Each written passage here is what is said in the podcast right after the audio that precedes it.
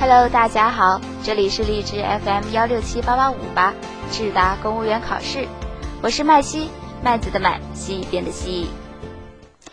接下来呢，由麦西为各位带来我们智达学员的一些学习感想。国务院经考笔试面试四个第一之复习心得，作者是智达学员蓝莓。麦西插一句哦，大家不用怀疑哦，她就是国务院和北京市考同时上岸的一位妈妈。我是一个非常惧怕开头的人，不管是写申论大作文，还是面试开头的帽子。智达的老师说。永远不要把时间花在想帽子和鞋子上，但是我做不到，因为对我而言，有了一个好的开头，会令我更加有信心。对于我的复习也是这样。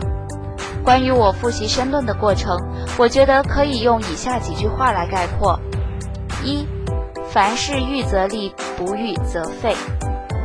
我是二零一四年六月加入智达的，当时的五月份。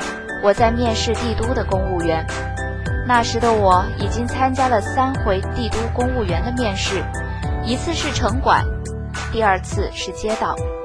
之前的我从未系统的复习过公务员，只是在每次考试之前做十套以内的行测真题，申论从未复习过。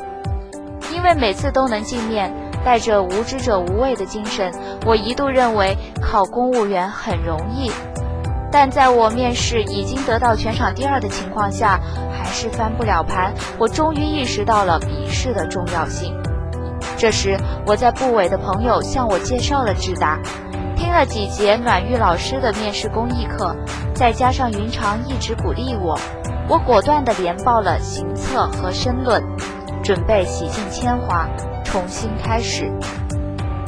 当时的我并不知道怎么复习。因为时间还长，我开始到处向老师讨教复习计划。西瓜老师告诉我，刚开始听小班课，然后疯狂做题总结，剩下一月调整状态模拟就好。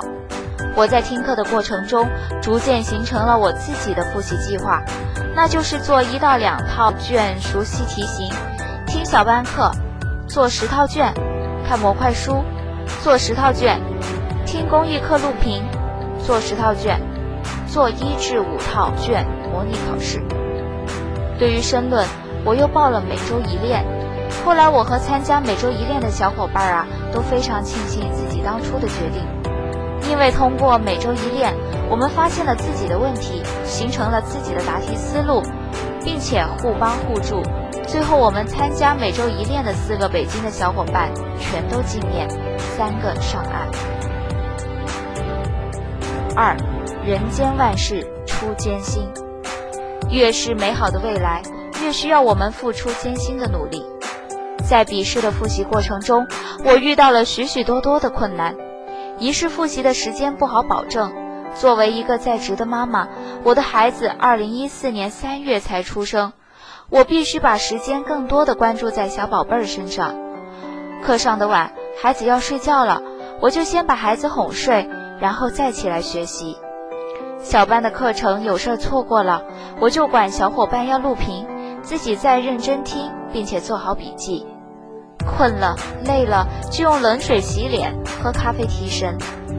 二是成绩难以提高，其实生理上的困难都不算什么，成绩无法突破才是让人纠结的。刚听完小班课后，我迎来了自己的第一次飞跃。不仅正确率高，速度也很快，我自己更是自信满满。但是复习半程之后，我陷入了瓶颈期，不仅做题没有以往的感觉，正确率还下降了。于是我又去请教老师，调整好自己的状态。宇泽老师告诉我，行测要做三十套真题，申论要做二十套真题。海天老师告诉我，他百分之八十五的正确率是怎么来的？每部分的错误率是言语百分之二十，图推百分之十，常识百分之二十，逻辑百分之十，数量百分之六至百分之十二，资料百分之十五。于是我在墙上贴了两张表格，一张是我行测和申论的完形情况，做了哪年哪个地方的真题，就做好记录。另一张是我每个模块的错误率折线图，来考察我的强项和弱项。对于申论，刚开始我特别惧怕每周一练，每次写作文都和挤牙膏一样，还没法做到按时交作业。卷子上啊，横线画得到处都是，小题还抓不住得分点。后来我通过听公益课、小班课，上每周一练，加上厚脸皮向山木、小南、潘神等老师请教，把自己不管写得多烂的小题和大作文发给他们，自己也常常成为老师上课时的学员常见错误。但是后来，我终于开始抓住采分点了。对于大作文，也摸索出一套适合自己的写作方式了。我开始喜欢上了上申论课。在面试的过程中，我也有很多困难要克服。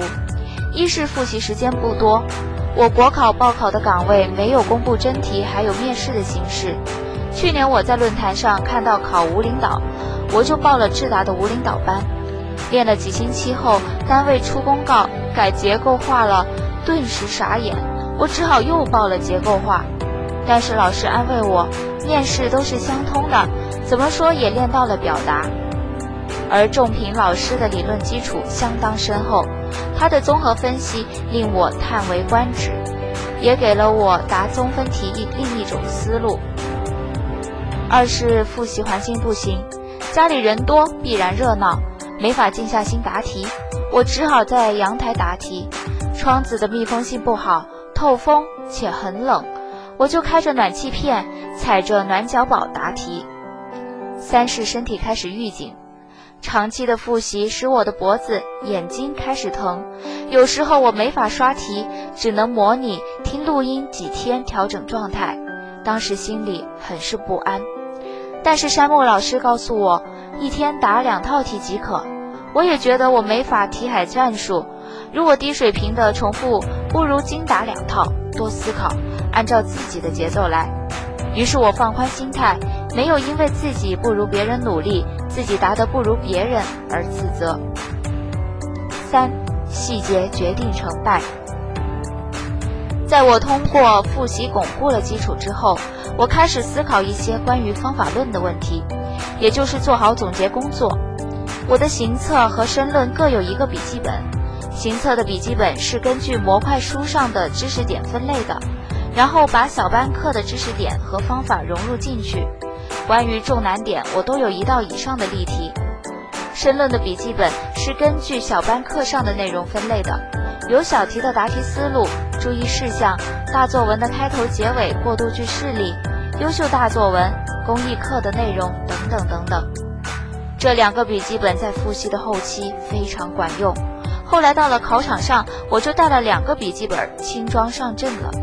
我老公告诉我，他环顾考场，没有人像我一样有自己的笔记本的。于是他断言，这些人肯定考不过我。事实证明，我国考的申论考了将近七十分，比我去年进步了十二分。我把老师上课讲的方法传授给我老公，他进步了七分，说明小班确实方法可行。提分有效。在离考试还有一个月的时间，我开始进入模拟阶段，就是基本保证行测、申论同时进行。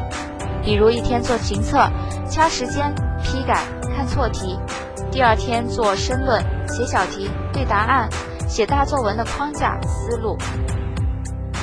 在这个过程中，我思考了很多问题，比如时间如何分配。图卡的顺序怎样又快又准？每个模块的做题顺序如何安排？遇到难题怎样思考？如何应付？在考场上会遇到哪些情况？如何调整自己的情绪等等。后来我的经考行测打了八十分，比我以往的六十多分真是有了质的飞跃。进入面试班后，我所在的组组成了奔跑必过团。后来我们把答题娓娓道来、流畅到爆的春山如笑，网上没节操、实际很正经的海扁王、大神文化人，还有安可、林丽、小兰，报无领导班的小伙伴，通通拉进了群。结合陌路人，从答题的内容上给我提出了好多意见，还帮我每次都录音。安可提醒我，如果因为害羞不看考官而没上岸，不是太可惜了吗？在面试前两个星期，我开始实战模拟。通过萌萌的黑手老师的小班，我发现桃子同学的仪态特别好，让人感觉舒服。海扁王十年的名言特别多，特别努力。安可很镇定，很稳。别人答题时，我当评委。仔细观察大家都是怎么答题的，我会怎么答，怎么评分。在家里，我老公也给我几乎每天模拟一次，并且全程摄像。在整个面试备考的过程中，我一共崩溃大哭过数回，分别是因为没内容、没思路、列不出提纲、卡壳不流畅、没看考官。在国考面试前一天晚上，我还因为觉得自己答不好题而抹泪。但是难受归难受，在实战中我发现，流畅是基础，内容是核心，逻辑是关键。偶尔有点卡壳，考官听不出来，自己不能要求太完美，让情绪受到影响。如果没有合适的好句子，也不要把自己背过的亮点句子生搬硬套。考官还是考察自己分析问题、解决问题的能力。经考面试后，我感觉自己表现得不是特别好，回答一般，表现一般。团团老师还说我作。事实证明啊，我就是没有面试第一，在当天的十五个人中，只能算中等水平。后来我总结了经验，国考时一点儿也不紧张，很自信从容，全场按照我自己合适的语速笑着答题。虽然遇到的是我最不擅长的农村题材。也没法用上我背过的好词好句，但是我依靠着丰富而有部分亮点的内容，展现出清晰的思路，最终我获得了全天的面试最高分。我的一名对手听了黑手老师的公益课要报智达，但是因为职位保护，他没报成，最后他面试比我低两分。幸亏我早早投入到智达的怀抱，没有给对手留下任何机会。四。越努力越幸运。通过我考公务员的这个过程，我感悟到了天助自助者。之前我老公对我考公务员这事儿啊，并不支持，甚至有点鄙视我的成分在里面。可能是因为他对这个职业不感兴趣，也可能是因为他作为一个工科博士，有一技之长，不怕失业。后来他看见我，不管他如何看待我考公这件事儿，也不管他如何讽刺挖苦我。我都一如既往的坚持，终于他开始支持我了，不仅给我整理出一个相对独立的空间，安好了书桌台灯，还帮我解答问题，探讨学习方法和模拟。后来他告诉我，通过考公这件事儿，他对我有了新的看法，发现我真的能坚持，真的能吃苦。在考公的路上，我也不孤单，之前是自己孤军奋战，虽然能力不强。但是一个诸葛亮顶不过三个臭皮匠。加入智达后，优秀的老师为我们传道授业，小班同学互帮互助，分享资料、录屏心得，互相提供思路，感觉自己充满了力量。林丽说：“我们这个时代是一个考公务员热的时代，只有自己拼搏过、奋斗过，才能无愧于我们的青春。”通过整个考公的过程，我也感悟到了，只有树立理想信念，并且为之努力拼搏过的青春，才能留下温暖、持久、无悔的回忆。之前我一直不觉得自己幸运，因为回顾我二十多年的经历，经常有点赶不上趟。比如小学毕业那年取消升学考试，直接划片，没法进入最好的中学。高考时试卷的题型突然大幅修改，导致我高考前一月的分数够上北大，高考时却只能去不是特别理想的高校。硕士毕业那年，公务员突然都要求两年经验才能报考，而找工作的我投了两百多份简历，进入了六个事业单位的最终面试，全部失败。曾经的我因为综合成绩零点一分与街道公务员失之交臂而大哭一场。如今的我，因为笔试第一、面试第一，能进入国务院工作，喜极而泣。刚报小班时，我的收入很低，必须等到月初发工资才能交得起费用。但是换了部门，生了宝宝之后，我的收入倍增，再也不用为钱纠结了。人生也许就是一场又一场的巧合，不确定的因素有太多太多。但是对于每一次选择，每一个过程，我都尽可能的努力。最终，生活为我展开了一幅柳暗花明的画卷。二零一五年三月二十日，作者智达学员蓝莓。